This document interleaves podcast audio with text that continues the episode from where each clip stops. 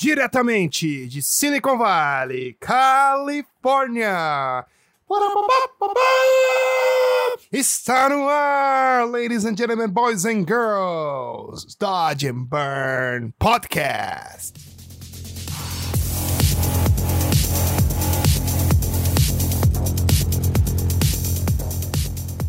Fala galerinha, aqui quem fala é o Hugo Ceneviva, o seu host, e estamos com mais um episódio de Dodge Burn Podcast, trazido para vocês diretamente de Silicon Valley.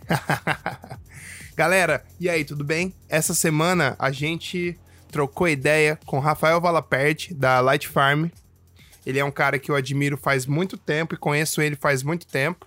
Ele é um cara super criativo, um cara, um puta empreendedor, um cara um artista fenomenal que tem uma habilidade de 3D incrível, incrível, incrível, incrível. Eu sou fã, sou amigo deles há algum tempo e eu acho que vai ser bem legal trocar essa ideia com vocês, porque o Rafa é um cara muito fuçado, um cara que está sempre ligado em novas tecnologias, um cara que está sempre tentando fazer algo diferente, um cara que está sempre tentando inovar. E é muito legal trazer uma pessoa assim para trocar ideia com vocês, trocar ideia comigo e passar informação para vocês, porque eu acho que só acrescenta, sabe?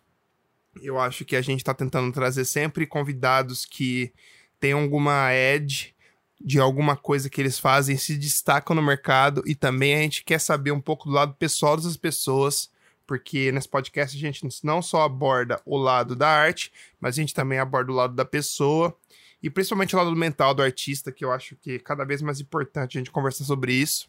E sem mais delongas, vamos soltar então? Falar com o meu DJ aqui. E aí, DJ? Solta o som, DJ!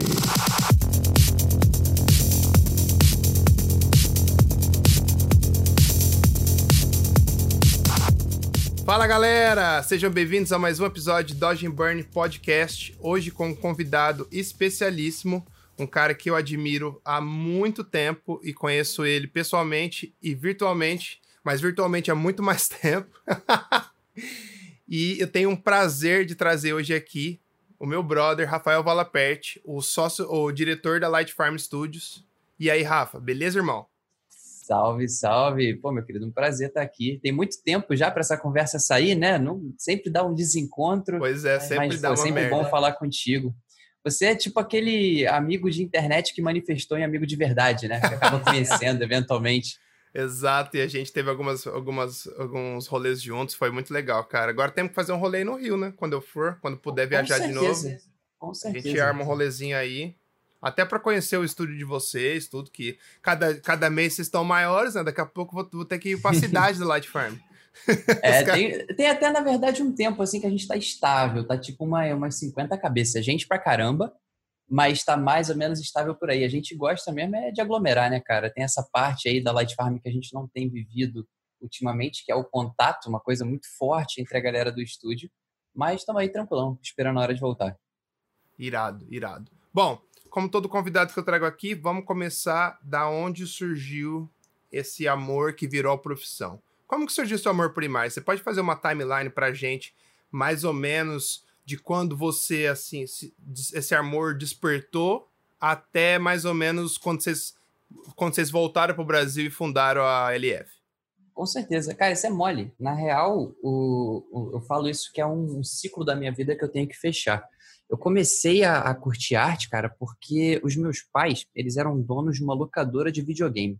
Então, naquela época, eles compravam os jogos e colocavam para alugar. E os jogos com na mídia física antigamente, já tem que falar assim, né? Porque a gente está ficando velho, agora vinha sempre com mídia física e vinha um manualzinho de instrução junto com o jogo, que era tipo, tinha ilustração, tinha alguns combos, sabe? Era uma coisa que tinha algum tipo de informação do jogo. E os meus pais guardavam isso e alugavam o jogo. Então a gente fazia caixas e mais caixas desse negócio, que cheio massa. de manual de jogo. E eu ficava ali babando naquele negócio. Eu copiava, é, eu ficava, eu era muito viciado em videogame também, né? Sempre jogava tudo. E aí, sem dúvida, foi onde nasceu o meu amor pela arte, assim, de cara. E, cara, sei lá, isso bem moleque, na real, bem pequeno, assim. E sempre gostei de desenhar. Desde pequeno, curtia fazer uns rabiscos. A minha mãe, ela tem, tem com o maior orgulho um polvinho que eu fiz quando eu tinha dois anos de idade. Olha que doideira. Que massa. Aí, tipo, acho que essa foi muito primordial. Acho que começou realmente com o lance do manual, botando lenha na fogueira, mas eu sempre gostei muito de rabiscar, me expressar com desenho. Minha mãe falava que a molecada gostava de loja de brinquedo e eu gostava de papelaria. Que então, massa. era, a onda era essa. E depois eu fiquei muito tempo assim, sem pensar em arte, para ser honesto. Eu passei uns períodos longos da minha vida sem desenhar, até que quando, sei lá, no ensino médio, assim, na hora que começou a ter um, um clima de que rumo que a vida vai tomar, sabe? Todo mundo fica pensando para que caminho vai.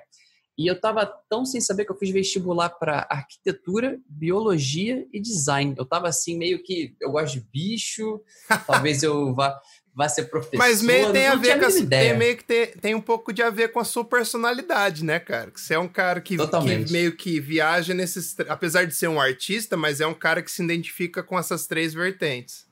Muito legal. Exato. E, e para tu ver que eu não tinha ideia, né? Ficava aí no meio dessas coisas até essas escolhas.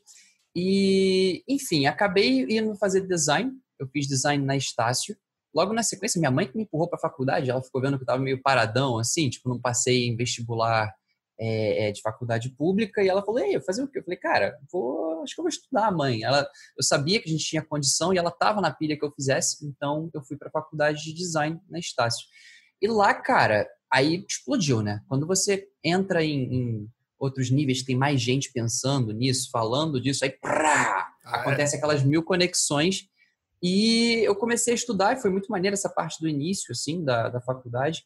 E eu lembro que logo no, no segundo período, ou terceiro período, não me lembro bem, apareceu um pôster da Globo para contratar estagiário lá na Estácio. E era perto dali, né?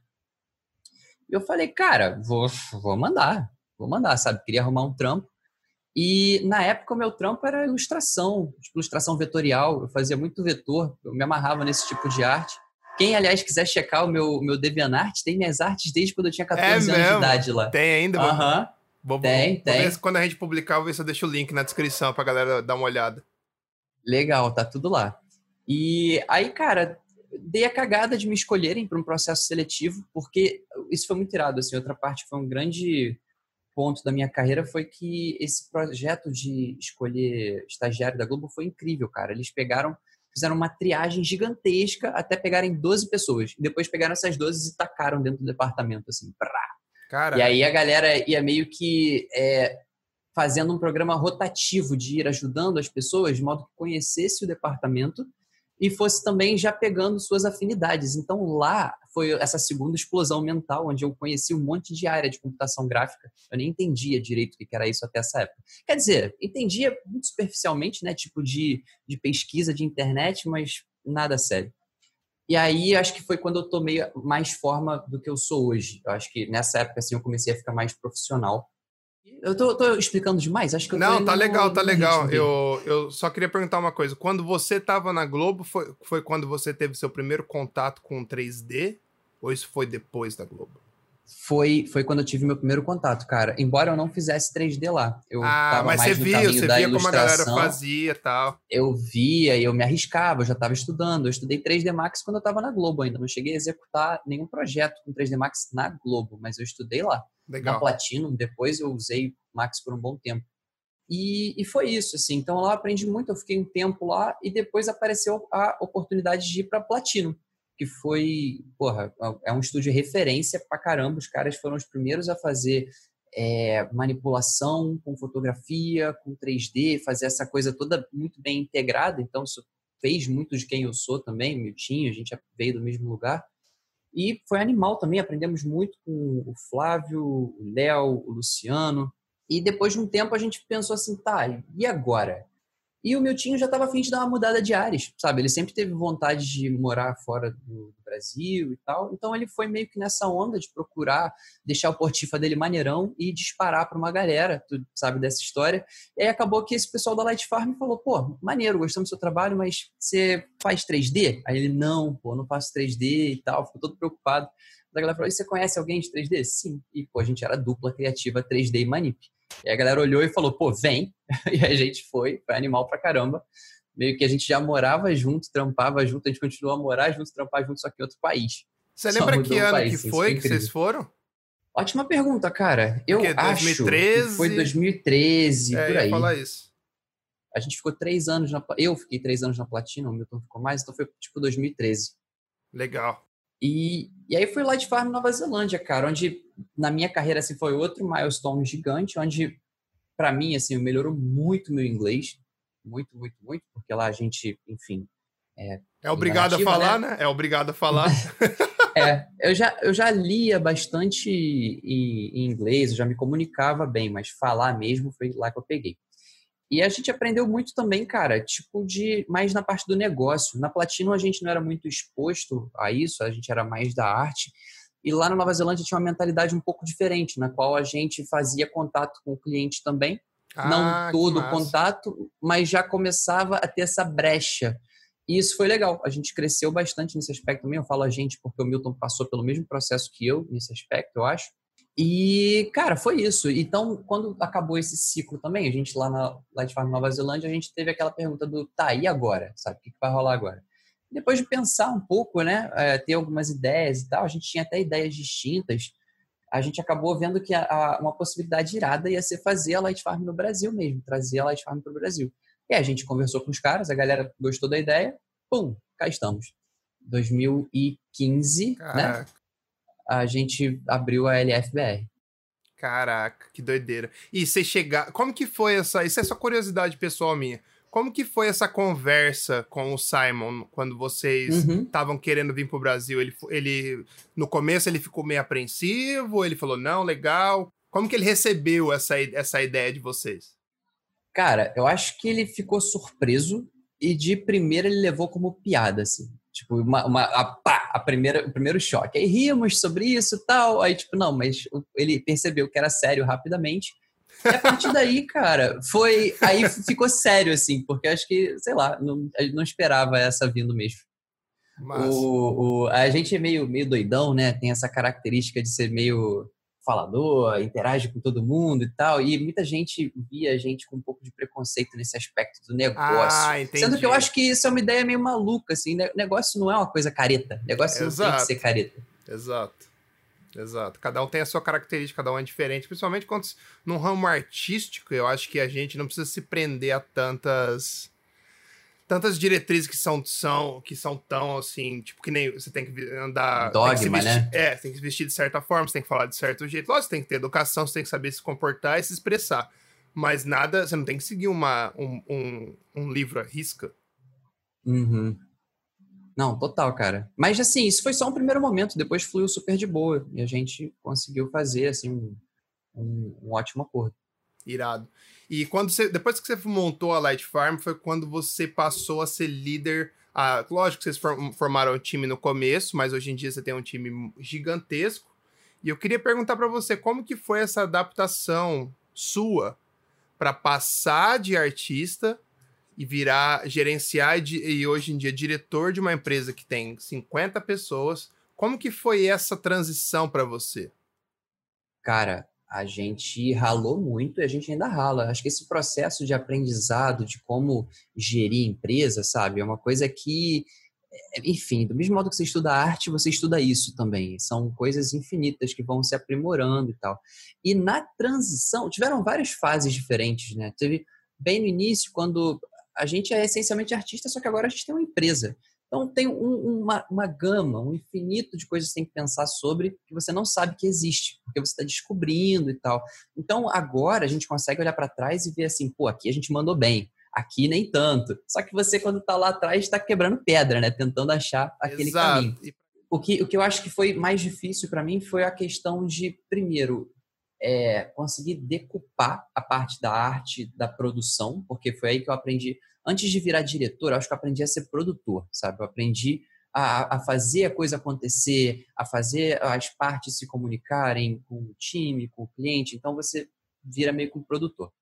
E aí, cara, é, eu acho que foi difícil para mim conseguir fazer essa troca, porque eu achava, eu tive muito síndrome do impostor, porque eu sou essencialmente artista, eu gosto de meter a mão, gosto de fazer. Quando não sou eu fazendo, eu não gosto do jeito que fizeram. Aí eu quero meter a mão. Exato. Isso aí deixa você sobrecarregado, você fica maluco. E eu acho que isso foi uma das mais difíceis de entender. Até que eu consegui fazer as pazes com essa parada, que foi de. Não, não é, é. Tem uma galera que pensa que é tipo largar de mão ou deixar a coisa mais frouxa, mas na verdade é fazer, você tem que conseguir extrair das pessoas a melhor performance que elas podem dar baseado no teu input. E aí, quando eu consegui ver isso acontecer, eu falei assim, não, isso é maneiro também sabe? Não é só choramingar porque eu não estou fazendo a arte, eu queria estar tá fazendo arte, mas eu tenho que fazer a produção também. Aí você fica cheio de conflito, sacou? é uma outra skill, né, cara? É uma outra skill, é porque as pessoas skill. não têm noção. Porque a gente está acostumado a pôr a mão na massa em tudo. Então você sabe, vou fazer isso do meu jeito, eu já sei que eu vou fazer aqui tal, tal, tal. A partir do momento que você tem que gerenciar uma pessoa e fazer essa pessoa ou, ou e aprimorar o seu feedback para que você consiga exatamente o resultado que você quer, mas não é você que está fazendo, isso é uma, isso é uma arte também. As pessoas não têm noção quão difícil é isso. Cara, é, é doido, é doido. E é, são, são realmente múltiplas múltiplas facetas e múltiplos trabalhos e, e, e, tipo assim, tem as sinergias das coisas, você vai aprendendo campos novos. Ah, ah, então isso é que é dirigir, ok. Mas, poxa, fazer uma boa direção quer dizer misturar um monte de outras habilidades que eu fui aprendendo ao longo do caminho. Então é uma coisa extremamente orgânica uhum. e eu uhum. sinto também que cada caso, cada pessoa vai descobrir um, um, mundo novo. E conversando assim, a gente acaba descobrindo que existem similaridades entre um e outro, mas realmente é um processo de, de descoberta infinito, cara. Exato. E muita gente que conhece a Light Farm só agora não sabe que quando os moleques vieram para o Brasil, eles vieram durante uma crise.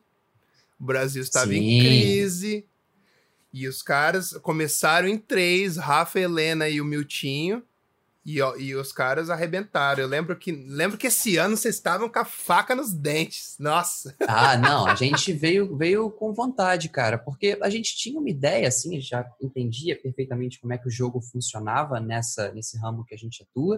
Então a gente falou, cara, é pasta, é trabalho bem feito, e vamos atender, e vamos pegar cliente e se embora. Então é isso, assim produzir bem, apresentar bem e mostrar para as pessoas insistentemente, até que você vai faturando os primeiros trabalhos e vai pegando. Acho que foi daí, a força motriz foi toda essa, foi bem trabalho duro, cara. A gente ralou legal no primeiro ano. No segundo também. Não que não esteja ralando até agora, mas ali foi especialmente porque é, era muito focado é na gente. É o começo, né, cara? Você tinha que fazer a, a, o negócio começar a virar, senão, senão já fecha no primeiro ano, né? Tá louco. Yeah. Exatamente. E agora, como líder de um time que passa por muito estresse, tal, a gente falou de todas as, as coisas que você geralmente tem que fazer durante o seu dia a dia, como você faz para se manter motivado?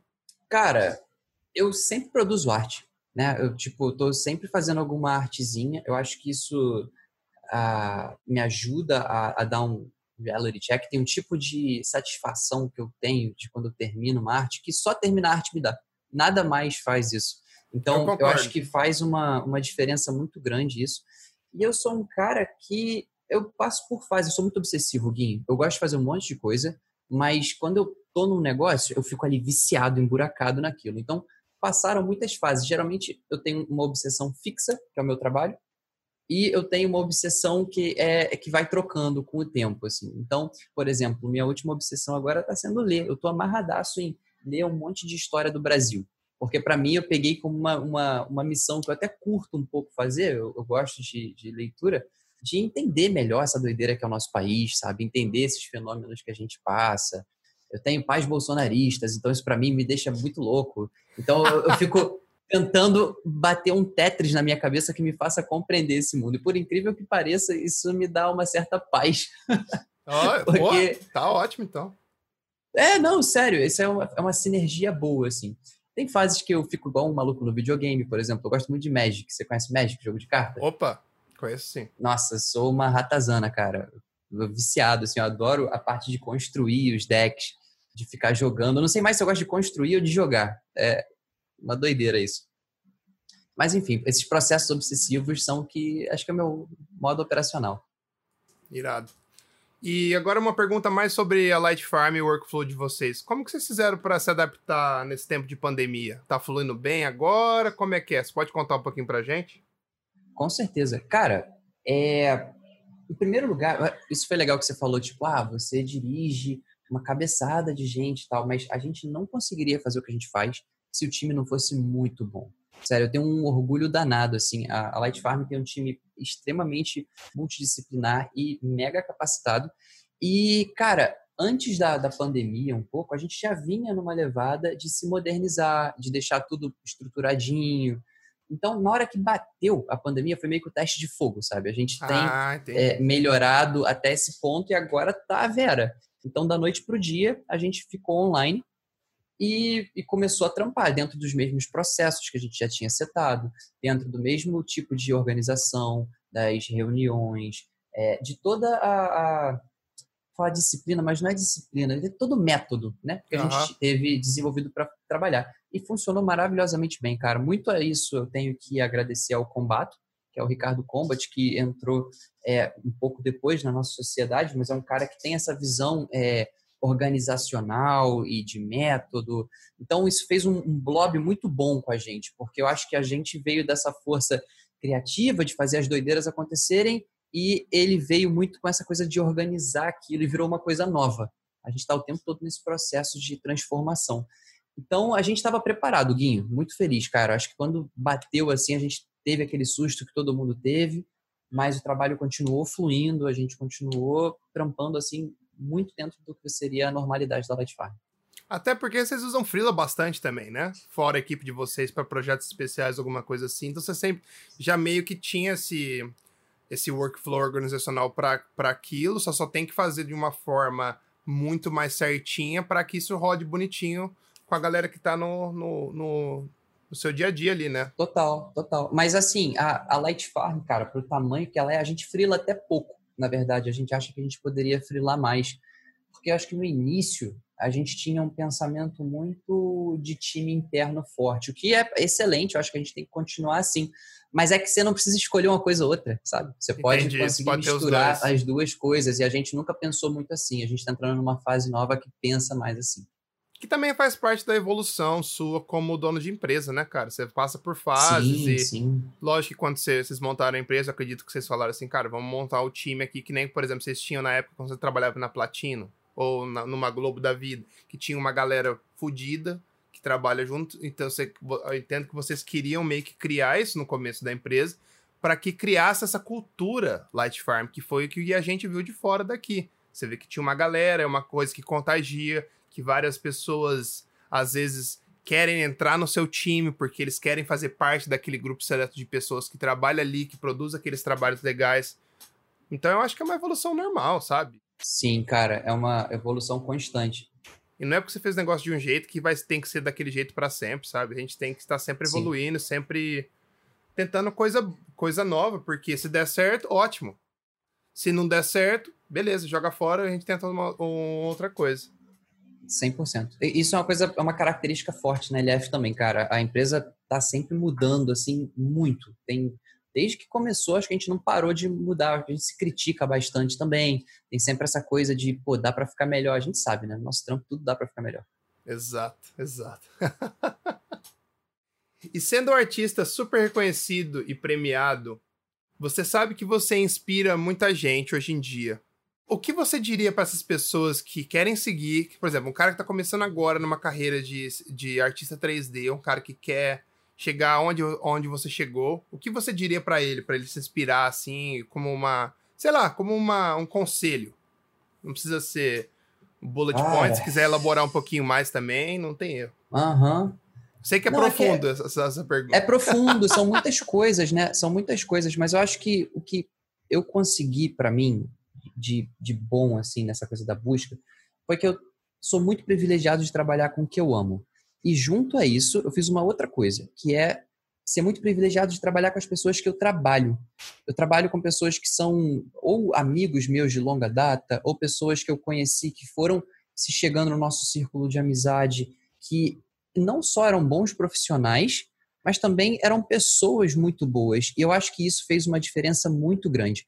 Então, se você pensar isso lá de trás, sabe? Do, quando estiver começando, quando alguém que está no. Quando eu estava, quando eu tinha 15, 16 anos, acho que a primeira coisa é valorizar os estudos, porque se você não investir esse tempo em você, ninguém vai, e isso faz uma diferença brutal, é, sabe? Realmente se comprometer com seus estudos e também não fazer isso de um jeito pesado, porque o lado do compromisso também pode te pesar muito, assim, você setar uma meta lá embaixo que você tem que chegar e, e, você não consegue, ou fica naquela frustração, isso desmotiva. Tem um, um, ponto no meio disso tudo aí, que é você conseguir produzir, se manter sempre produzindo, se manter humilde e fazendo aquilo ali acontecer, porque melhorar é normal, sabe? Melhorar é resultado de você fazer mais e mais.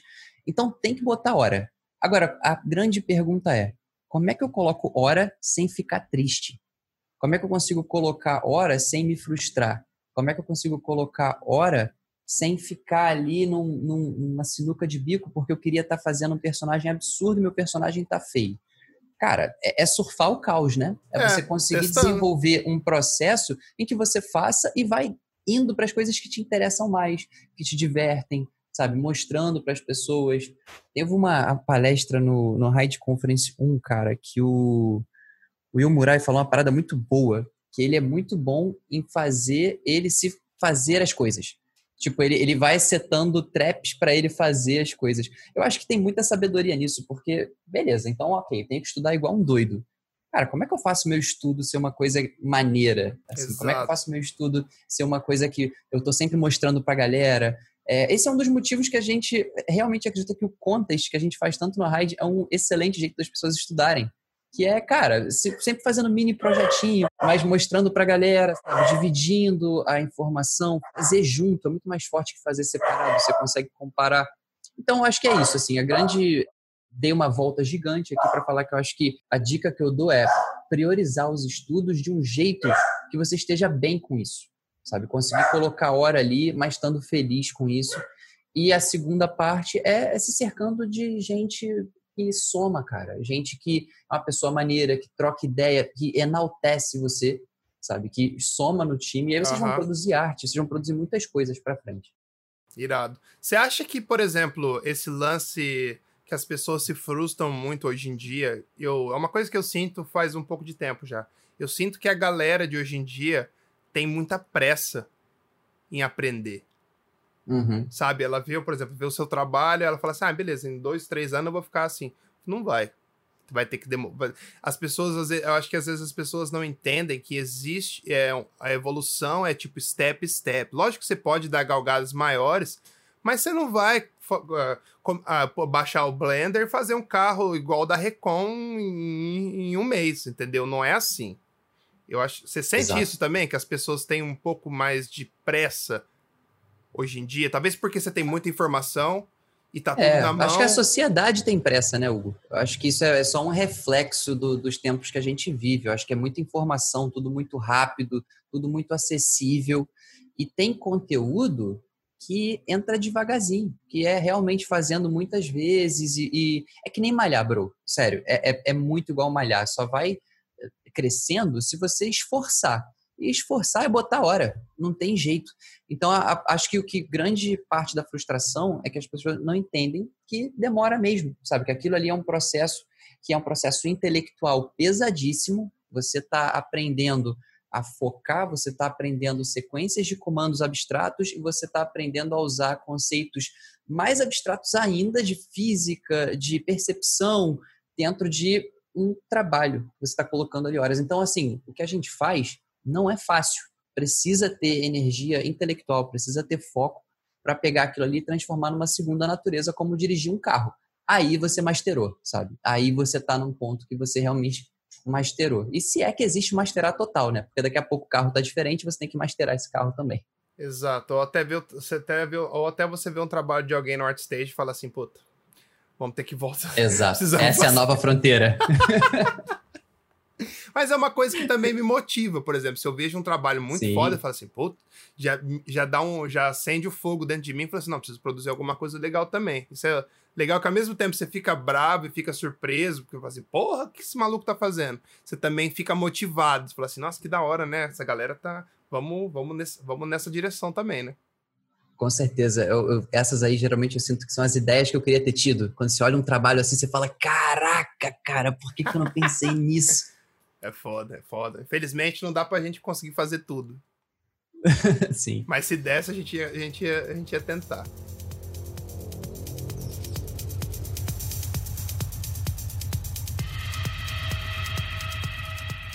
Bom, agora quero entrar num, num lance um pouco futurista. Eu sei que você é um cara que tá ligado em novas tecnologias, é um cara que tá Bora. sempre puxando 3D, tentando, testando programas novos, tentando coisas novas. Como que você vê o 3D evoluindo no futuro? Dá, só, só essa pergunta aí já é grande, né? Mas, cara, 3D no futuro vai virar tudo. Tudo, basicamente. Acho que tudo vai ser 3D.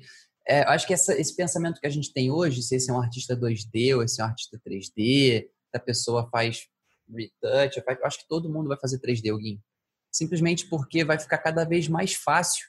E, e por que não, sabe? Por que Uhum. não? Acho que poucos vão ser os ramos que não têm alguma coisa a ver com 3D. Acho que vai ser um dos grandes campos para crescer aí absurdamente no futuro.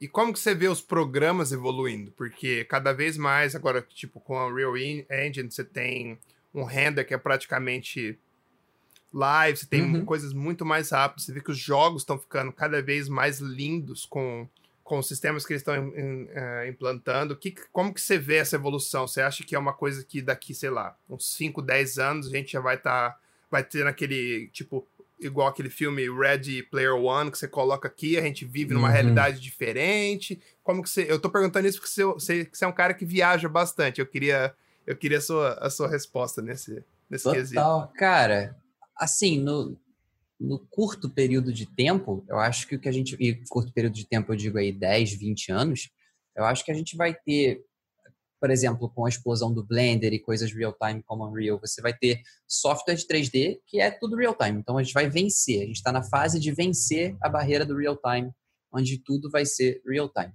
E na sequência disso, isso é previsão maluca, a gente nunca sabe o que vai acontecer, Exato. obviamente.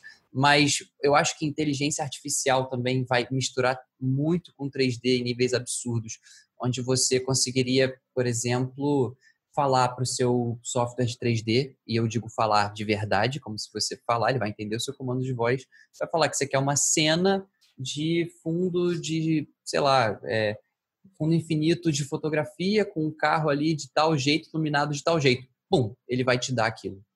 Sabe? Eu acho que vai ser nesse nível aí. E você vai editar de forma iterativa tudo, tudo, tudo, tudo, tudo. É, é muito interessante, cara. O futuro vai ser uma coisa interessante. E se você for embora, aí, taca aí 100 anos, sei lá quanto, Vixe. cara, é isso. A gente pode ir pra Matrix, basicamente, né? Exato, exato, exato. Eu, tinha até colocado aqui como re- referência aquele filme Minority Report. Você lembra que o Tom Cruise Sim. analisava a cena do Uhum. crime e a- ele ficava numa tela? Mas eu acho que do É, jeito essa visão envelheceu. É, pois é. e você lembra Essa que era uma coisa que quando a gente viu, falava assim, nossa, isso é o futuro. Telas gigantes, telas curvas. Uau! Exato. Você lembra, você acha que ainda vai ter, a gente vai ter uma fase de holograma? Que isso é uma coisa Cara, que eu sempre É pensava. possível, eu acho, cara. Eu acho que é possível. Porque dá pra você projetar em 3D, assim, dependendo de uma mídia, né? Precisa ter uma mídia ali para que a forma apareça no espaço. Então, talvez, talvez, acho que é bem provável. O negócio é a implicação prática disso, né? Será que vai ser legal ter um lugar, por exemplo, para entretenimento, eu acho irado, mas será que é legal ter isso na rua, em todos os cantos, para publicidade? Hum, não sei se é uma ideia tão boa assim. Talvez vai poluir demais, né? Nego batendo o carro, trombando nos outros na rua. Pois é. É, Cara, é que vai, vai- acho que esse é um tipo de tecnologia que antes dela engatar, a imagem já está projetada no teu cérebro, sabe? Exato, exato. E quão importante você acha que foi o CGI para vocês nesse tempo de pandemia? Porque você não, não pode estar fazendo muita sessão de Uhum. fotos, tá tudo muito limitado. Você acha que isso ajudou vocês nessa época a conseguir desenvolver mais e conseguir se manter com um volume de trabalho, já que vocês têm uma equipe tão grande, manter um volume legal de trabalho para manter o barco indo na direção certa nesses tempos agora? Excelente ponto, cara. É, CG é vida, CG é amor. A galera, na época que aconteceu a, pandemia, assim, o início, né, o primeiro lockdown e tal, muitos dos nossos clientes é, disseram que rolou uma parada que falam que é tipo Corona Freeze. Então, muito cliente estava segurando grana porque não sabia o que ia acontecer, então para a produção de muita campanha. E os que já têm campanha com mídia vendida ficam surtados para conseguir executar o que estava vendido só que não tem mais como filmar. Então isso fez uma demanda grande de CG assim, plá, apareceu um monte de CG no mercado e muito projeto assim tentando dar jeito para viabilizar. Depois desse período, mais assim para o meio da pandemia, para cá, nessa época, e não que a gente esteja no fim, acho que ainda vai rolar muito disso, mas eu acho que essa, esse medo que os clientes estavam deu uma passada, então descongelou o Corona Freeze e voltou ao normal. Mas o que é o normal? Cara, é muito CG. Eu acho que a demanda de CG só cresce o game. E, mais uma vez, eventos assim como esse meio que só aceleram o, o inevitável, eu acho. Eu concordo, eu concordo. Tanto que eu tô querendo até dar uma olhada naquele curso de Blender que você fez lá na Hyde, que eu quero começar a aprender. Por favor, tá geral falando muito bem desse curso aí, eu fiz com muito carinho, cara. Pois é, eu vi o Ramon postando. Ah, tem outra doideira, desculpa te cortar, mas tem outra doideira que a gente falou de aprender a, a ser artista, produtor, diretor. Outra doideira que a gente meteu na vida é aprender a ser professor, né? Professor não, porque professor tem o cuidado pedagógico, é instrutor. Instrutor. Passar informação para alguém. É, e é outra coisa completamente diferente. Fazer arte maneira não é a mesma coisa que ensinar bem. E é outro processo que a gente também está aprendendo muito. E, cara, eu estou cada vez mais feliz com isso, porque eu estou sentindo que a galera consegue pegar. Então, a gente vê diretamente, assim, que a gente está mandando bem, vamos fazer de novo. E dá certo. E, sabe, faz um ciclo virtuoso muito maneiro. Mais uma aí pra caixinha. Isso é muito motivante, né, cara? Quando você consegue ver que tá a informação que você quis passar foi passado de uma forma clara e se, se causa entendimento de uma galera que nunca teve contato com isso, é muito irado. Eu tava falando do Exato. Blender porque eu vi o Ramon Sarold, começou a fazer uns carros e tal. Eu falei, caraca, velho. Eu falei, eu quero aprender esse Blender também, que eu quero fazer meus próprios shots de carro. Tô com o saco cheio de ficar procurando fotógrafo para fazer. quero fazer os meus também. Muito mais. É, mas é isso. E tem essa coisa também de, poxa, ah, tem, alguém tem que fazer o 3D para mim. Alguém, cara, vamos fazer sabe? Tá ficando cada vez mais fácil, é verdade, é só pegar e fazer. E tem muito preconceito ainda que 3D é difícil. Cara, 3D é, é, é amplo, é vasto, dá para fazer o mundo. Mas difícil tá ficando cada vez mais fácil. Sacou? Não é difícil. Não, concordo. Tem que só tem que baixar a cabeça e colocar tempo e estudar. Só isso. Que o resto vem. Botar Agora, hora. Exato. Você, como diretor, você, eu assumo que você participa de contratações, também está sempre em procura de artistas. É, quais são as características que você procura num artista? Vou, vou relacionar mais para 3D, por causa da, da sua área. Quais são as características que você procura num cara de 3D para o seu time hoje em dia? Vamos, primeiramente, vamos tirar o talento. Uhum. Tira o talento, porque talento é um pré-requisito. Técnica, né? O que, que o cara tá mandando bem ali de feature. Cara, é... depende, obviamente, né, do ramo que a gente está procurando, mas no geral a gente está procurando pessoas que são bons generalistas em, em áreas assim, tipo um cara que faz muito bem um processo e faz outro também. Porque na LF tem muita essa coisa da polivalência. E isso é uma coisa muito maneira, assim, porque se a pessoa faz bem, estando ali junto da galera e conectando, a gente consegue aproveitar bem em muitos ângulos. Mas essa é uma resposta um pouco difícil de dar, para ser honesto, porque depende muito da ocasião. Eu acho que a pessoa ter uma habilidade, tipo, o cara sabe Blender, ou o cara sabe Nuke, isso é standard, sabe? A pessoa, se ela não tiver isso, ela nem está sendo julgada ali entre as que podem entrar. O que faz a diferença mesmo é a disponibilidade, né? Tipo, se pensando como um freela, vamos trabalhar com freela, a disponibilidade da pessoa tá ali e responsividade isso é uma das coisas que mais faz a diferença. É, inclusive, mais que a qualidade técnica, tá? Se um cara conseguir me dar um resultado que é 7, mas me responde na hora, é, consegue fazer um fluxo bom, é, itera bem com feedback, consegue absorver informação. E um outro cara que me entrega um 9,5, mas o cara some, é, tá fazendo uma parada e treta com o feedback do cliente, tá? entra na, na hora que não é a hora de pegar aquela luta ali. Sabe? Entendi. Eu prefiro trabalhar com o cara do set sem dúvida nenhuma. Entendi. E em relação a trampar na casa, aí é vontade, cara. Porque a Light Farm é um ambiente extremamente fértil. Tipo, todo mundo que tá ali tá afim de passar a informação, todo mundo ali quer ver a coisa tá dando certo. Então, quanto mais aderente a pessoa for, mais ela vai se dar bem lá dentro. Irado, irado. Agora vamos falar de Unhide Conference, que é uma coisa que eu tô super Vamos. curioso, porque o ano que vem já Vamos. ano passado, nesse mesmo dia, estávamos lá, curtindo muito. Ah, é? Foi, foi esse dia? Foi. O- a festa de encerramento foi no dia do meu aniversário, que é Ô, hoje, por sinal, um ano Ó, atrás. Parabéns, irmão. Quantos anos você tá fazendo? Aê, valeu, 32. 32. Você fez de propósito, né? Pra você poder curtir seu aniversário. Pô, meu Deus do céu, cara, eu queria estar mil vezes comemorando igual ano passado. Mas e aí? Vocês têm planos pro conference pro ano que vem? Pode, você, Cara- pode, você pode falar? Ou é uma coisa que tá embrionária pô, ainda? É, é embrionário, é embrionário, mas tem interesse sim. Mas é muita incerteza, né, Guinho? Agora, acho que a gente deu uma sorte gigantesca de não fazer a conferência esse ano, porque teve o coronavírus, sabe? Quem ia imaginar que ia ter um troço desse?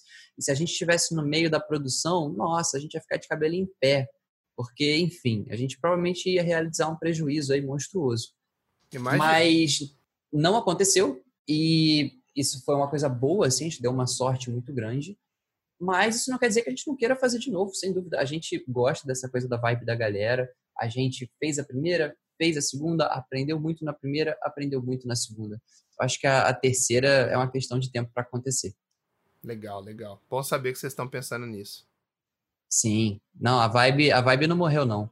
Mas assim, estamos pensando com sabedoria também, né? Porque Exato. um campo minado aí de complicações. Exato, até uma coisa que eu conversei com o Milton quando ele veio no podcast, que é, cara, as pessoas não têm noção do trabalho que dá fazer uma parada daquela.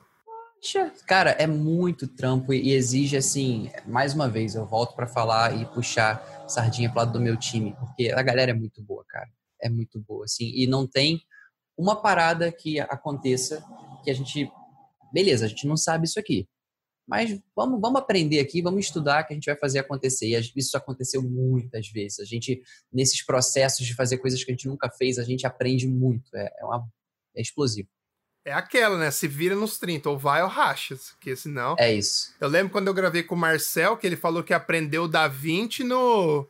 pra fazer a, a cor do, do snooze. Que ele falou, "Pro, vou, vou aprender. Falou, vou aprender, vou, vou fazer essa parada funcionar. Eu falava, caralho, velho. É isso. E, e, tipo, porque a galera já tem também um baita know-how, ele se garante, assim. Então, beleza, vou pegar aqui, vou aprender para fazer. E esse é um dos grandes pensamentos de inovação lá também. né? A gente está sempre numa corrida para ver o que, que tem de novo na parada, o que, que vai ser a novidade.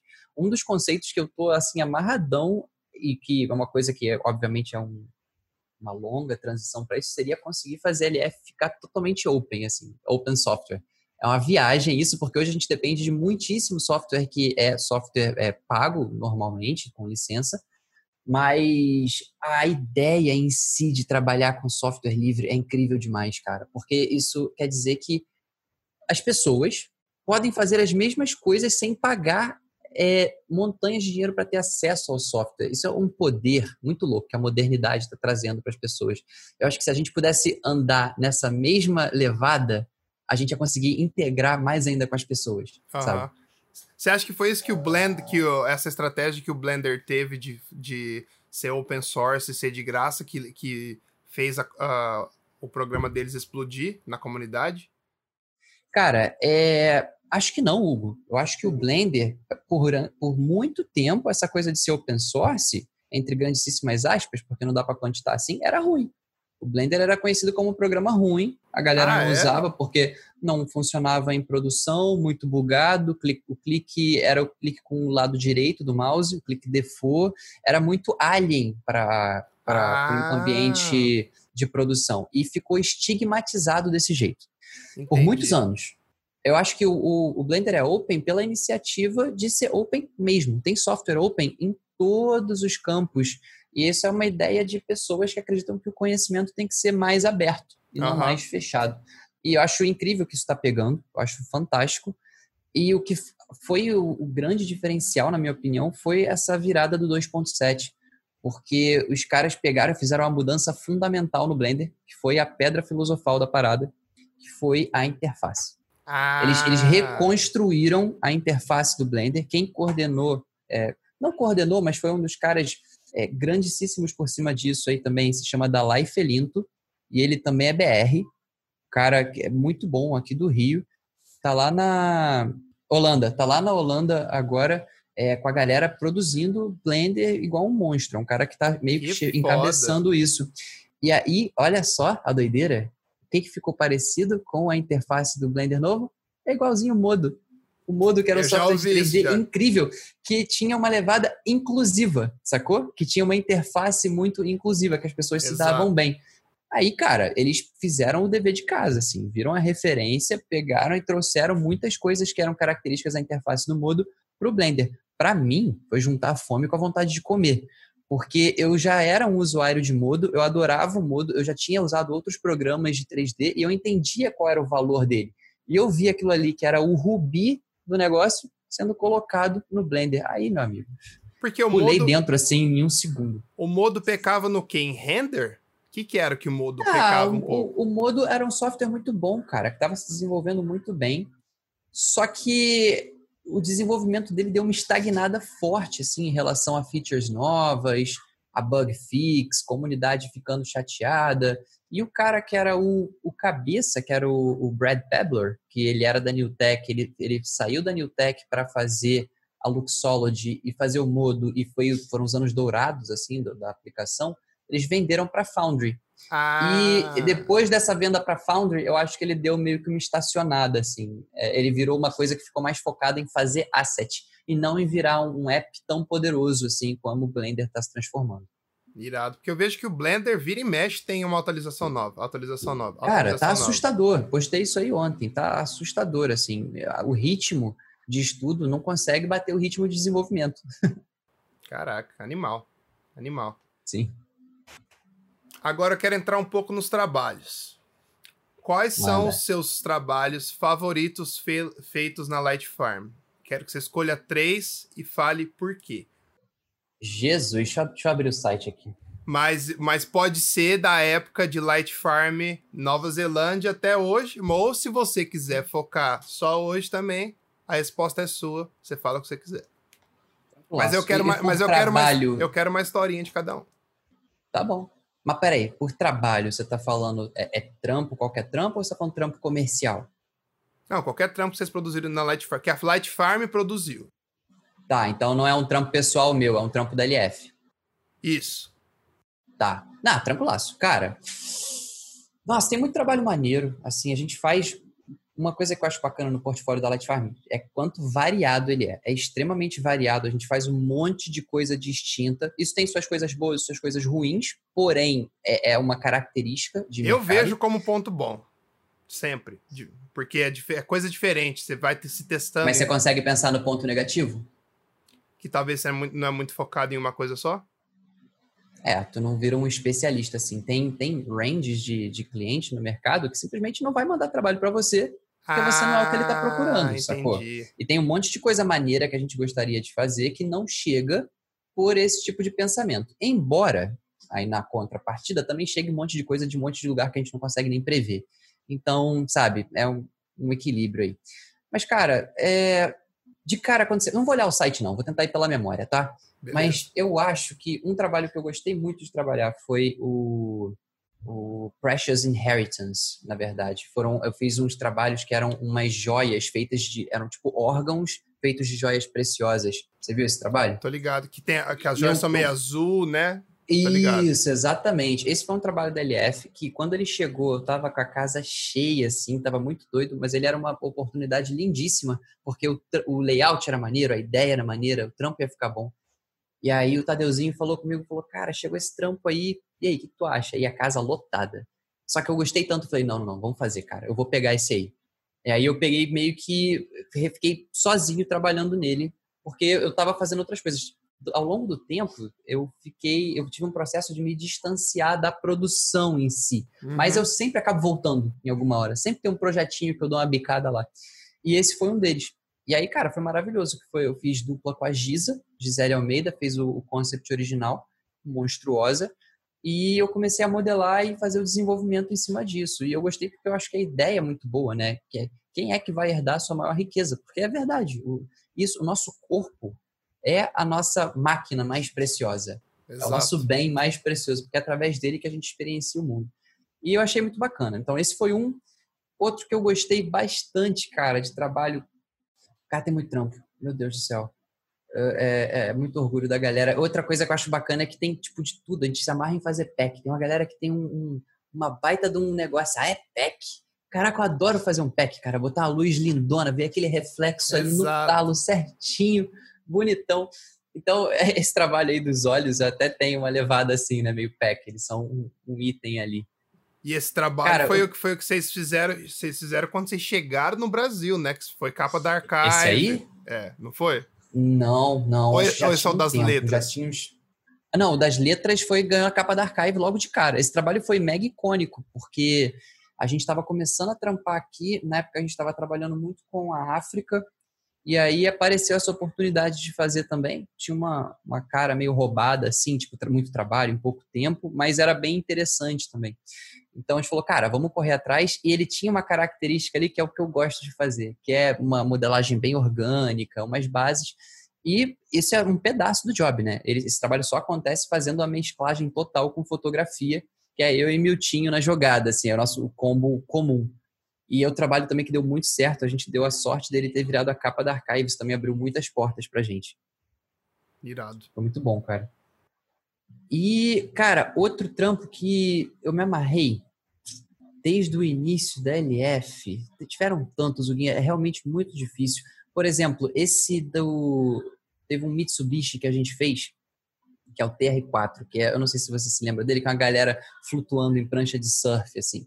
E esse trabalho, ele ah, tem uma, ligado, uma direção de arte que é chupinhada de um fotógrafo americano, assim. Ela, ela chupinhada é sacanagem, mas é a referência direta. É basicamente isso. É a galera com prancha de surf voando em cima do concreto.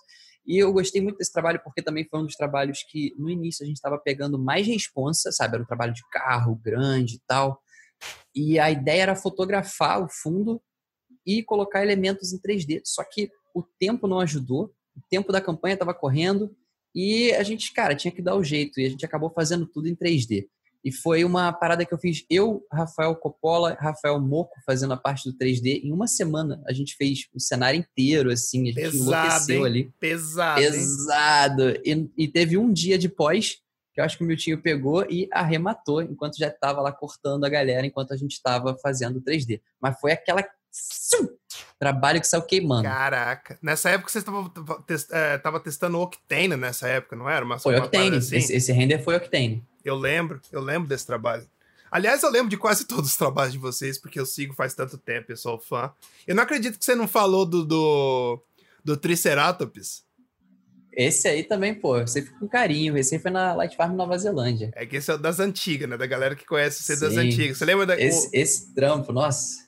Um, acho que o, o, o, esse, um que eu vi, que eu te conheci pela primeira. Eu vi, eh, notei o seu nome pela primeira vez, acho que foi na época do In Progress ainda alguma coisa assim, que foi o do Alien, dos três aliens tomando tequila.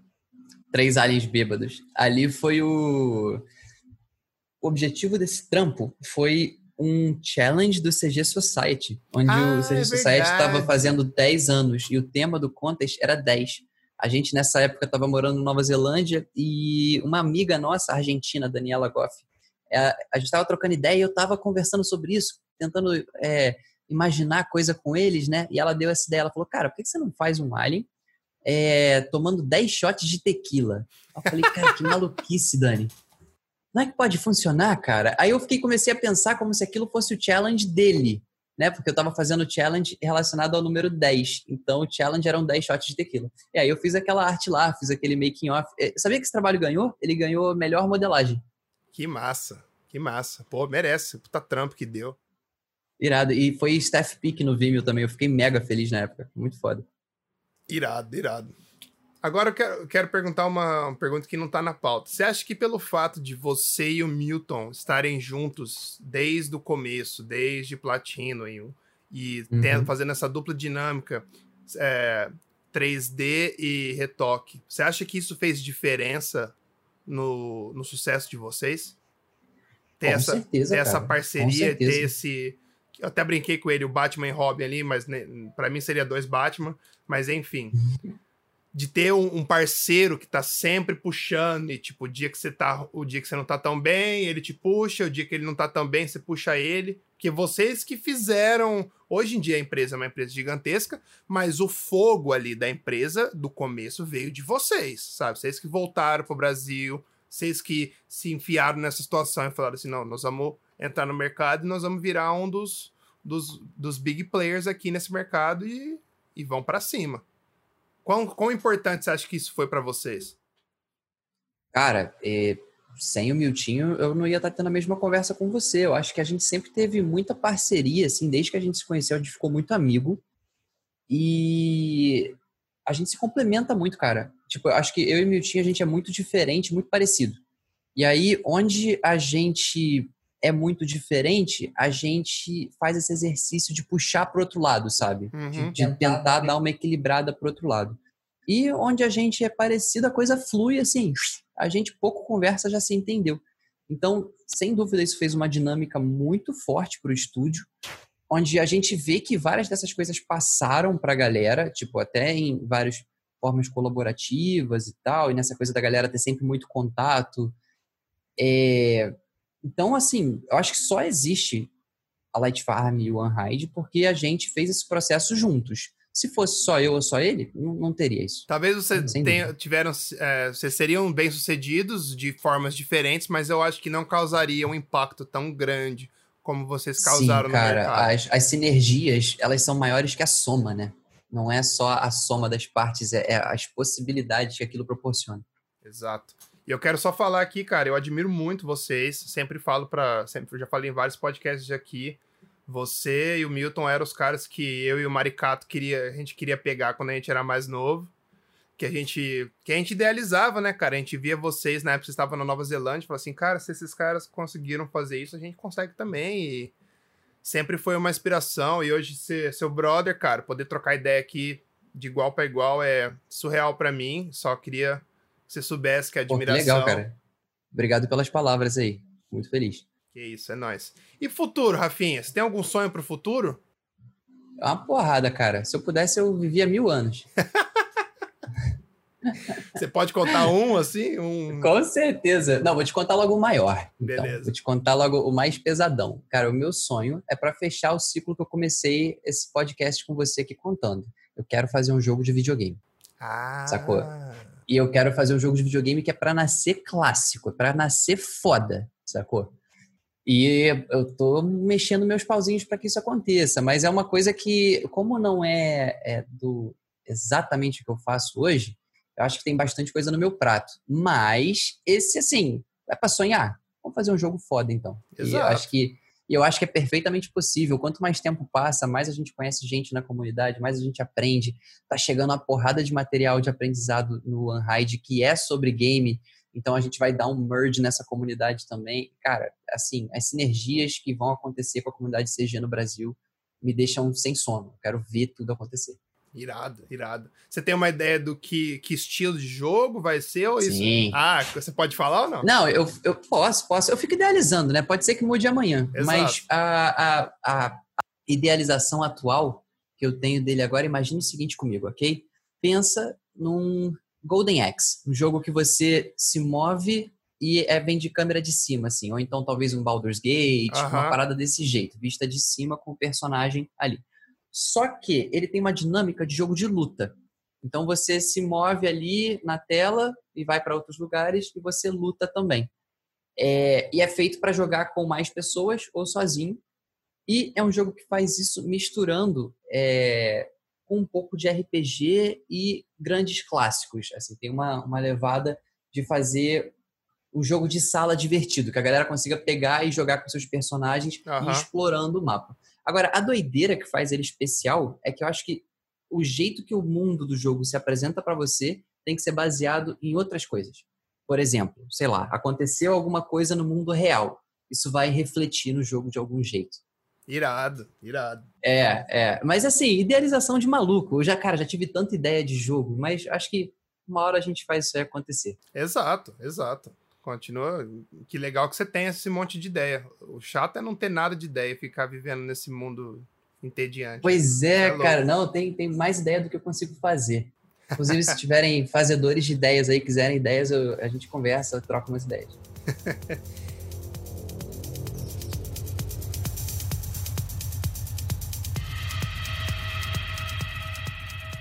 e o que você acha do dos grupos de feedback hoje em dia? Qual é a sua opinião sobre isso? Você acha que eles ajudam? Ah, acho irado. Acho irado. Acho que, no geral, ajuda as pessoas, porque elas se comunicam mais. É, o, o, próprio Unhide Group é um grupo que a gente bota maior carinho ali para tentar fazer ser um grupo de feedback mais legal possível. Então, a gente tenta moderar bonitinho, tenta ser inclusivo e tenta trazer conteúdo relevante para a galera. Claro que sempre tem uma, uma questão de tipo, é grupo de feedback, né? Você não vai necessariamente conseguir aprender tudo num grupo de feedback. Mas eu acho que é uma coisa maravilhosa. Quanto mais as pessoas conseguirem trocar ideias sobre essas coisas, mais é, elas vão aprender, mais elas vão se vão ganhar é, escopo, vão entender a realidade de outras pessoas, vão se unir. Eu acho que tem muita gente se conhecendo em grupo de feedback, cara. Lá no Hide Conference, eu vi muito isso muita gente que começou ali sendo amigo de internet, igual a gente, e acaba de fato consolidando uma amizade mais duradoura, faz projetos juntos. Eu acho que os grupos de feedback têm um pouco a ver com isso. As pessoas vão se aproximando, é uma primeira, primeira é, tira essa barreira, sabe, para você começar a trabalhar com alguém. E meio que junta a fome com a vontade de comer, né? Porque tem uma galera querendo aprender, uma galera disposta a dar feedback. Às vezes você consegue cortar caminho do que você ia ter que estudar, os caras te dão um insight ali, você consegue. E ouvir, ouvir opinião diferente também. Eu adoro ouvir opinião diferente, cara, porque às vezes você tá tão focado no que você tá fazendo, você pega uma Total. opinião de alguém de fora, já muda a sua cabeça completamente. Isso é muito. Essa coisa da opinião, Guinho, é uma, é uma coisa que a gente tenta fazer lá, porque eu acho que o que faz e desfaz grupo de feedback é que vai ter troll, vai ter gente que, que não sabe o que tá falando, que tá querendo cagar regra. Isso é, é natural, né? Então, a gente sempre tenta fazer um feedback sanduíche, onde você tenta criticar um pouco a pessoa, mas também elogiar o esforço. Exato, aí, exato. A, a, gente tira aí o, o, que pode de melhor disso, né? Tentar evitar também de fazer com que as pessoas levem tudo para o lado muito pessoal.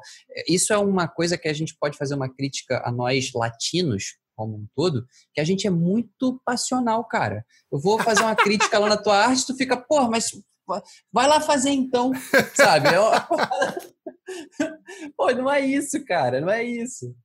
Isso é verdade. Ai, deixa eu contar uma história nada a ver aqui que aconteceu comigo. Outro dia, cara, eu peguei um Uber e aí eu fiz a, a corrida e tal, eu tava sentindo um cheiro esquisito no carro, tipo, o carro tava fedendo. E na hora que eu acabei a corrida, eu tava saindo, eu falei, pô, irmão, beleza, beleza. Aí, cara, deixa eu te dar um toque. É o seguinte, pô, acho que tá rolando um cheiro aqui e tal. Meio que expliquei pro cara. o cara, ele me deu esporro. Ele falou assim: ah, não é você que tá rodando com o carro o dia inteiro, não dá para parar e fazer não sei o quê. Eu falei, não. Eu, pô, ele devia estar tá no momento ruim, mas, cara, a ideia não era essa, sabe? Não, analogia perfeita. Analogia perfeita. e eu entendo isso perfeitamente, cara, porque quando eu mudei para cá, eu entendi isso na, na pele, porque até o meu chefe chegou a falar para mim quando eu tava em San Diego, falou assim, o feedback é no, seu, é no seu trabalho, não quer dizer que você não é bom. Você tem que, você tem que entender que o feedback é sobre o seu trabalho. E é isso. E eu, eu acabei aprendendo com os tempos. Lógico que no começo foi um pouco difícil. Porque você quer fazer, a gente é muito passional, né, cara? O que você falou é muito não, e ninguém quer mandar mal, né? Quando você vem alguém e critica ali, quebra com um martelo aquele filhotinho bonito que você botou, você fica assim, não! Chora uma lágrima solitária. Mas, cara, isso é, no final das contas, isso faz você melhor. Então, ter a maturidade para conseguir dar uma engolida nisso aí, sabe? Tipo, ai, doeu, doeu, peraí, calma aí, calma aí, deixa eu respirar. E depois tentar receber aquela informação desconstruindo, assim, aí, cara, você vai mandar muito bem. Exato, exato. Sa saiba interpretar o feedback. Não é porque o cara que o cara falou ali quer dizer que tá, é a Bíblia e tal. Saiba. E, tipo, saiba que existe uma curva de aprendizado também, sabe? Você vai ter. Vai melhorando. Quantas pessoas já vi em grupo que o cara começa mandando bem, daqui uns, daqui uns 3, 4 meses você vê o cara voando. Isso é muito legal. Sim. Isso é muito legal de é ver. É demais. Porque você consegue acompanhar de perto o crescimento dessa galera, sabe? Muito legal.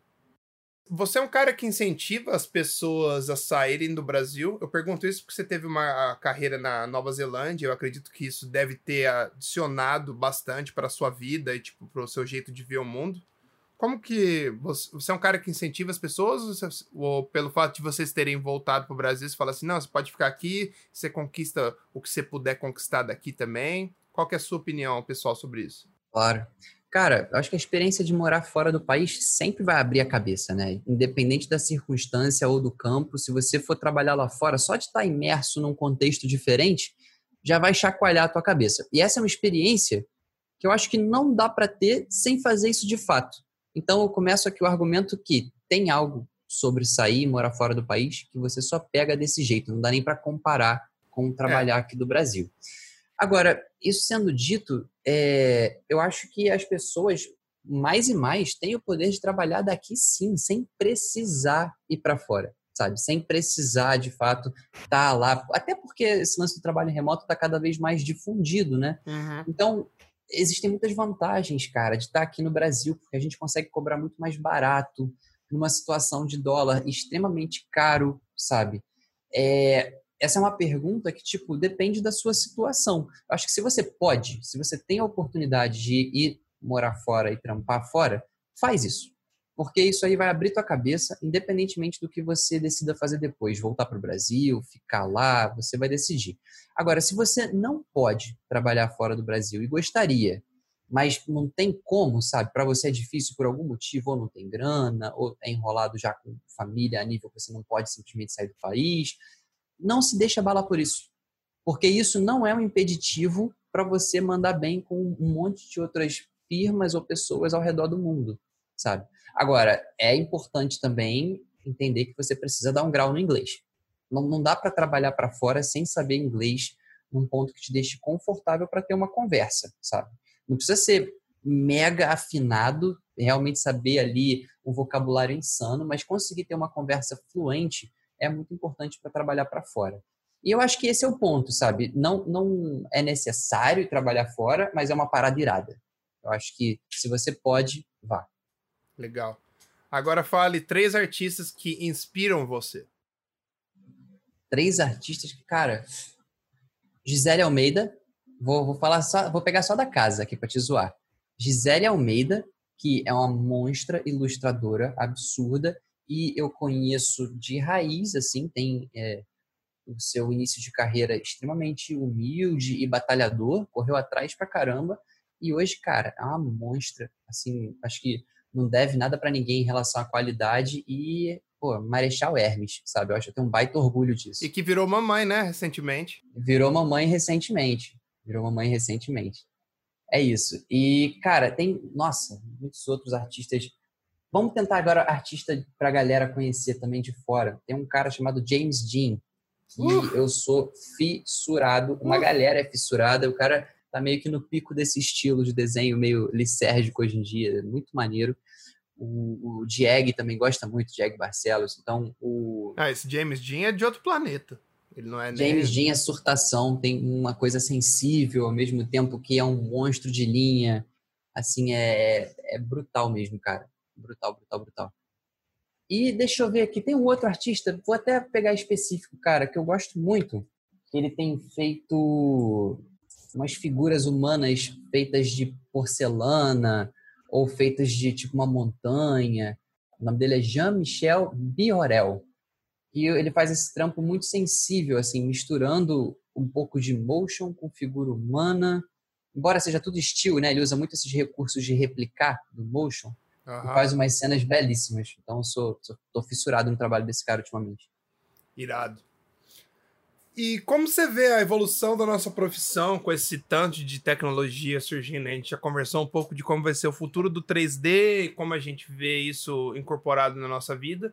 Você acha que a gente vai chegar a ficar obsoleto algum dia? Ou você acha que o, o fator criativo, o fator da criatividade das pessoas é uma coisa que sempre vai ser o diferencial? Eu acho que o fator criativo vai ser o diferencial porque o fator técnico está cada vez menor, Hugo.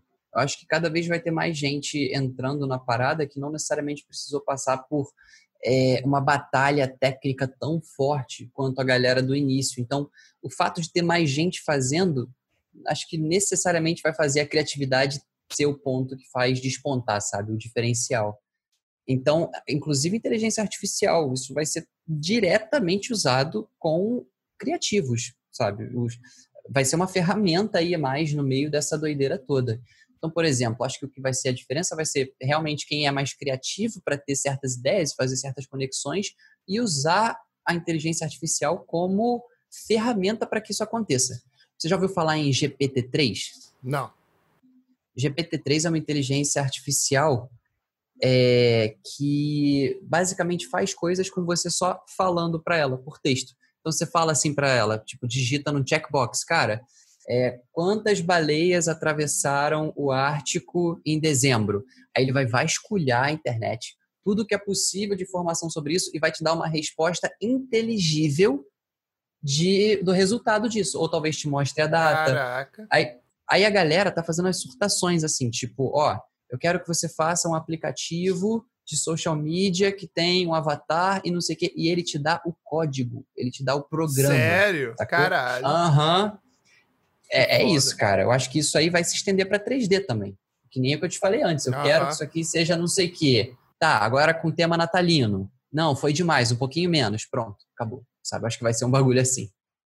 E daí, com umas ferramentas dessa na mão, com certeza criatividade é o que vai, que vai prevalecer, né? Porque você vai, conseguir fazer coisas muito mais rápido, do jeito que você quer exatamente. Às vezes você não vai precisar nem passar por tanto trabalho assim para conseguir desenvolver aquela ideia. Então acho que é. Acho que esse ponto tá certo. Você mandou bem mesmo. Acho que é isso mesmo, cara. É criatividade, cara. É criatividade. E a técnica, eu não sei, acho que a técnica sempre vai ser valorizada, mas ela vai virar mais um, sei lá, quase que um esporte, sabe?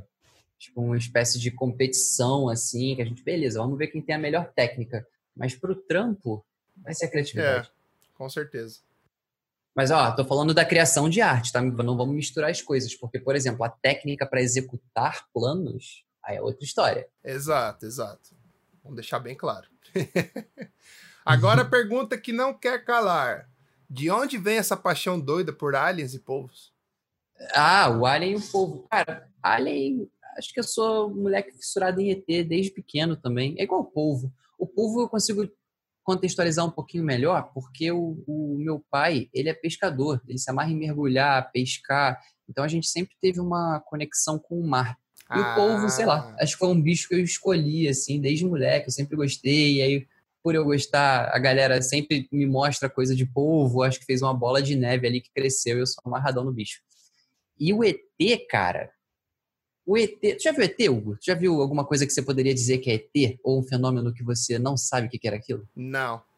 Infelizmente Você acha que não. ETs existem? Eu acredito que sim. Eu quero, eu quero ver um dia algum antes de eu morrer, mas eu. Eu já, eu já vi uma parada que eu acho que era ET, porque eu não sei dizer o que, que era. Era um fenômeno que estava lá, e esse eu vi com meu pai e com a minha irmã também. Então, para não deixar mentir, quatro pessoas viram ao mesmo testemunha, tempo. Testemunha, tem testemunha. Aham.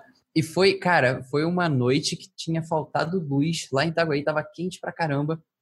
E a gente foi pra varanda e ficou lá, assim, meio que conversando, sentado, olhando pro céu, de bobeira, um tempo. E, cara, veio uma luzinha, você imagina um avião, tá? Só que sem piscar. Lá no horizonte baixa e veio subindo, sabe? Veio vindo assim no céu. E aí aquela luzinha foi fazendo isso um tempão. Aí a gente viu e começou a falar que era ET, falar que era balão, falar que não sei o que, e ficamos conversando sobre ela um tempão. Só que quando chegou numa certa altura no céu, aquilo ali, cara, ela simplesmente zigue-zagueou o céu inteiro, assim, ela, ela correu distâncias zigue-zagueando e desapareceu enquanto fazia isso. Caralho. Na hora que isso aconteceu, aí a gente surtou, a minha irmã começou a chorar, meu pai começou a gritar: Eu não falei! Eu não falei Eu, ah, eu tô contando essa doideira aqui que a galera lá tem várias histórias, né? Costa Verde, cheio de história de, de avistar ET lá no, na Baía de Sepitiba. Mas, cara, eu contei essa história mais pra zoar mesmo, que a nossa família tem essa brincadeira, mas eu curto ET mesmo pela criatura. O meu negócio é criatura, sabe? Que da hora, da hora. Curti, curti a história, essa historinha que você mandou aí. não sei o que que era não, cara. Pode não ser ET, mas era muito louco. Caralho. Eu um dia espero ver, vamos ver. Vamos ver se algum dia eu fumo um beck. Não, se eu ver hoje em dia, eu tô assim, pô, me abduzam. Vambora. Quero saber o que, que tem lá do outro lado. Bom, estamos chegando na parte final aqui do podcast, aonde a gente vai dar uma invertida. Você tem alguma pergunta para mim? Com certeza. Vou aqui, ó. Vou buscar na mão, porque essa aqui foi deu uma pensadinha maneira. Cara, na verdade tem um pouco a ver com o que você me perguntou também de trabalho, né? Porque eu sei que você era um cara que estava trampando aqui no Brasil, tem experiência de agência, foi para fora é, trampar em agências também. Só que a minha pergunta é: você sentiu que o clima era muito diferente de uma agência para outra, ou você sentiu que tinha uma coisa mais default entre elas? Porque aqui no Brasil, óbvio, né? As empresas são diferentes para se trabalhar, você vai ter as sensações, mas lá fora, eu já escutei muito pessoas dizerem que existe um respeito maior ao profissional, no sentido de que numa relação default você já é mais respeitado. Você acha que isso é verdade ou não faz muito sentido? Eu acho que é verdade, mas, por exemplo, eu trabalhei em agências por quatro anos e meio aqui, mas não quer dizer que não vai ser loucura, entendeu? Eu acho que o fato de, eu acho que no Brasil é um pouco mais de loucura, esse lance de virar à noite, não sei o quê. Pelo menos era na época que eu saí, né? Hoje em dia eu não sei como é que é. Mas eu senti que aqui tem um pouco mais de respeito, cara. Tem um pouco mais de respeito pelos profissionais, seja ele qualquer, qualquer que for na, na hierarquia. Mas tem várias semelhanças também. Eu acho que tem um pouquinho mais de respeito com o profissional em si, mas tem várias semelhanças também, sabe? Eu acho que às vezes americano é um pouco diferente nesse lance da personalidade, então demora um pouco para você saber que botões você pode pressionar de cada pessoa para você fazer uma piada ou tal, se, um, se às vezes é um cara muito mais sério, o que no Brasil é uma coisa um pouco mais despojada, pelo que eu pude, pelo que eu pude vivenciar. Hum. Mas eu acho que é isso, cara. É. Saquei. Eu faço essa pergunta também porque, no meu caso, essa sensação, sabe, de trabalhar fora, também me trouxe essa coisa do. A galera ter um, certo respeito, assim, como se você fosse um profissional. Como se fosse uma pessoa mais importante, por falta de palavra melhor. Aham. Uhum. Sabe? É. Acho que dá, tem uma valorização do profissional que é um pouco diferente do que eu sentia no Brasil. Mas, óbvio, cada, cada lugar vai ter sua característica, né? Eu gosto sempre de perguntar, assim, para entender também se você sentiu a mesma coisa. Não, eu senti sim, com certeza. Legal. E aí, aproveitando esse gancho, é, como é que está sendo morar aí? Uma pergunta bem aberta, assim. Você pensa em voltar para o Brasil ou você acha que você vai fazer tua vida fora do país? Ou você não se fecha a nenhuma das duas coisas? Como é que você está agora? Agora, nesse momento, eu quero ficar aqui mais um tempo, talvez mais uns 4, 5 anos, porque agora eu tô numa, cheguei numa posição que eu quero tentar ficar um pouco mais de tempo, tentar colher mais frutos disso que eu cons consegui conquistar. Mas eu acho que no futuro eu vou voltar sim, porque eu sinto muita saudade dos meus amigos, da minha família, e meus pais estão ficando mais velhos também agora, sabe? Acho que até, acho que até o Milton falou disso no outro podcast, tipo, eu já conquistei muita coisa, sabe? Eu já eu vim aqui com essa missão de vir tentar conquistar o máximo que eu conseguisse e tal.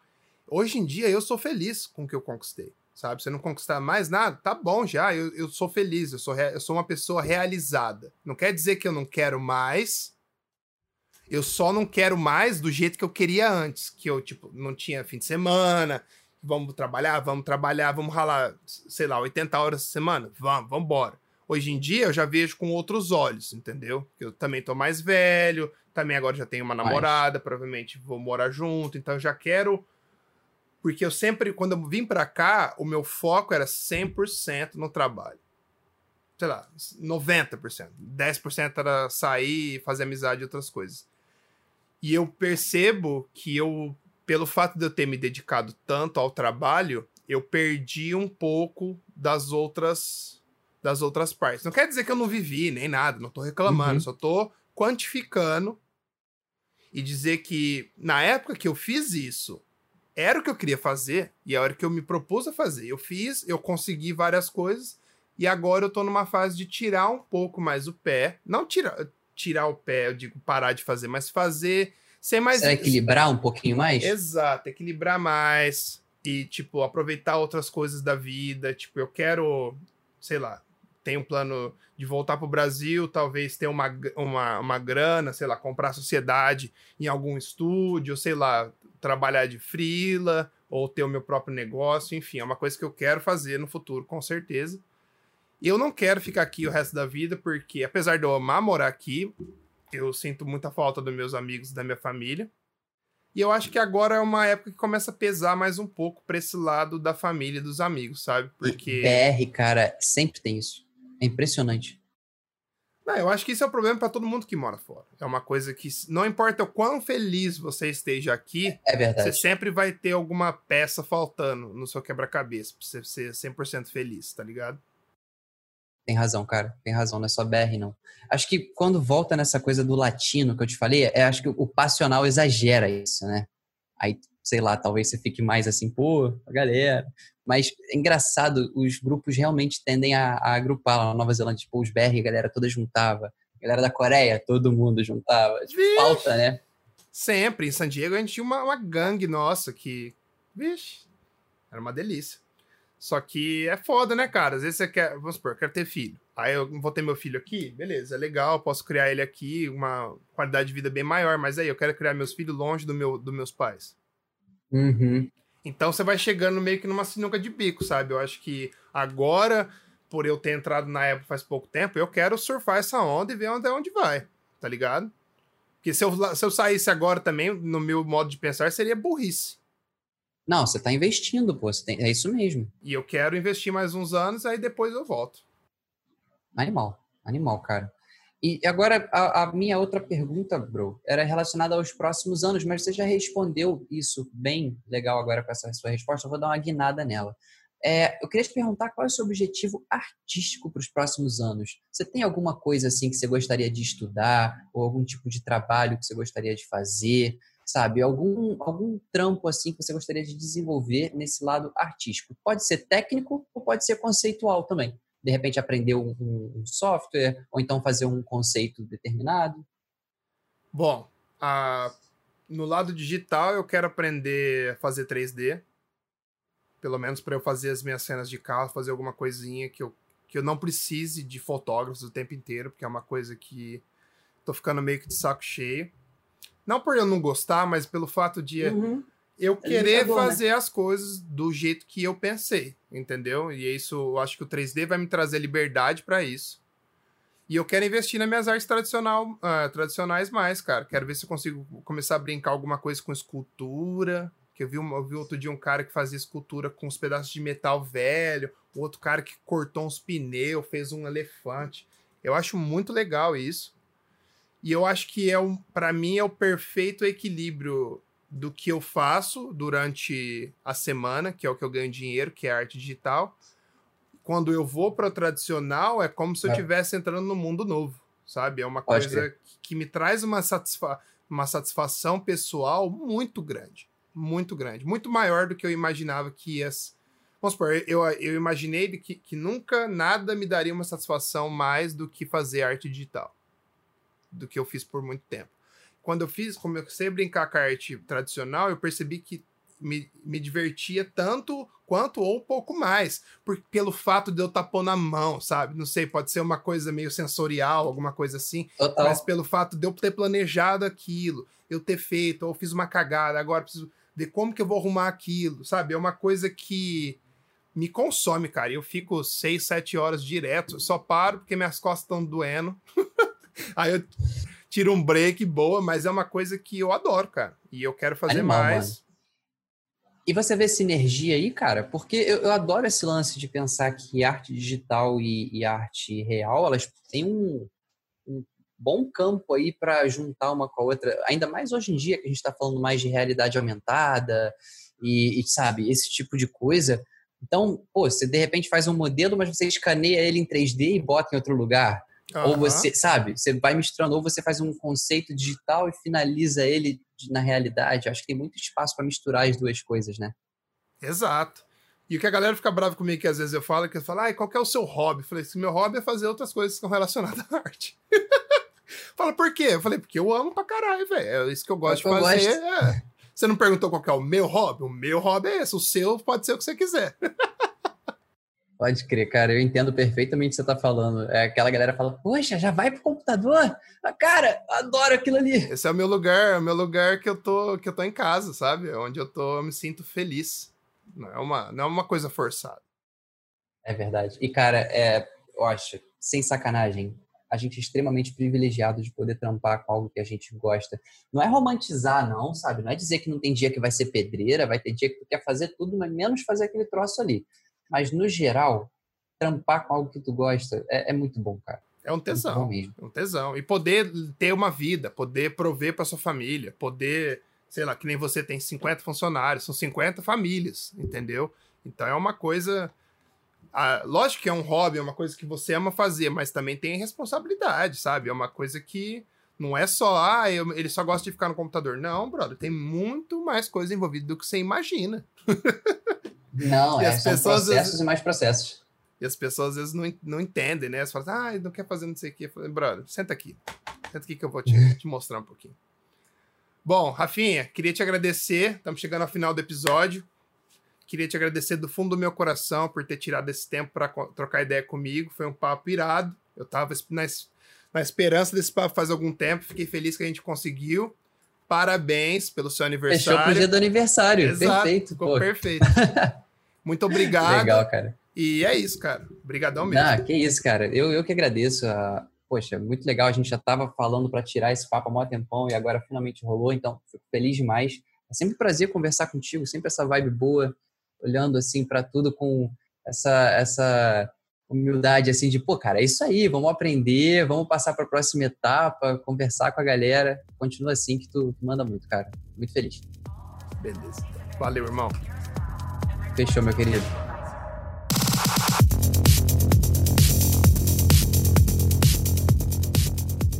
Bom, é isso aí, galera. Ficamos por aqui em mais um Dodge Burn podcast. Espero que vocês tenham gostado.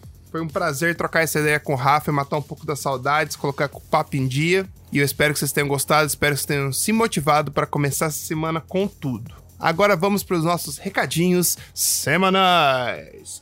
Toda segunda-feira tem live do Lampião da Adobe, galera. Se liga no YouTube, professor Anderson sempre trazendo uma coisa legal para ensinar para vocês. Toda terça agora está de volta o Ale Live com Alexandre Kise, sempre trazendo um convidado e passando algumas dicas e curiosidades sobre o Photoshop. Na quarta-feira, temos o Rodrigo de Magalhães trocando de lugar com o Jean Wall. Então, dependendo de qual quarta for, vai ser o Jean ou vai ser o Rodrigão, beleza? Na quinta-feira temos Luz com Café, dos meus amigos da família Luz, sempre trazendo um convidado novo. Essa semana, Ricardo Moreira, meu brother, não perco por nada essa semana. Não podia assistir os outros, estava meio ocupado, mas essa, essa quinta-feira com certeza eu vou estar ligado lá. E na sexta-feira temos o Photoshop Battle. Jean Campos, sempre trazendo uma galera da hora. Pelo que eu vi essa semana, acho que é Corel versus Illustrator. Então vai ser. Vai ser uma parada engraçada. E esses são recadinhos da semana, galera. Agora, no lado pessoal, mais uma vez anunciando: se você quer mudar de nível, se você procura uma orientação para que o seu o seu nível de seu nível de trabalho suba, eu tenho agora a minha mentoria, estou começando a fazer minha mentoria, estou procurando alunos, pessoas que estão interessadas em mudar de vida, pessoas que estão interessadas em mudar o seu estilo de trabalho, é, interessadas em estudar e evoluir. Eu estou sendo, vou dar essa mentoria e vou orientar você a como atingir o melhor do seu potencial e como pode extrair esse potencial de vocês.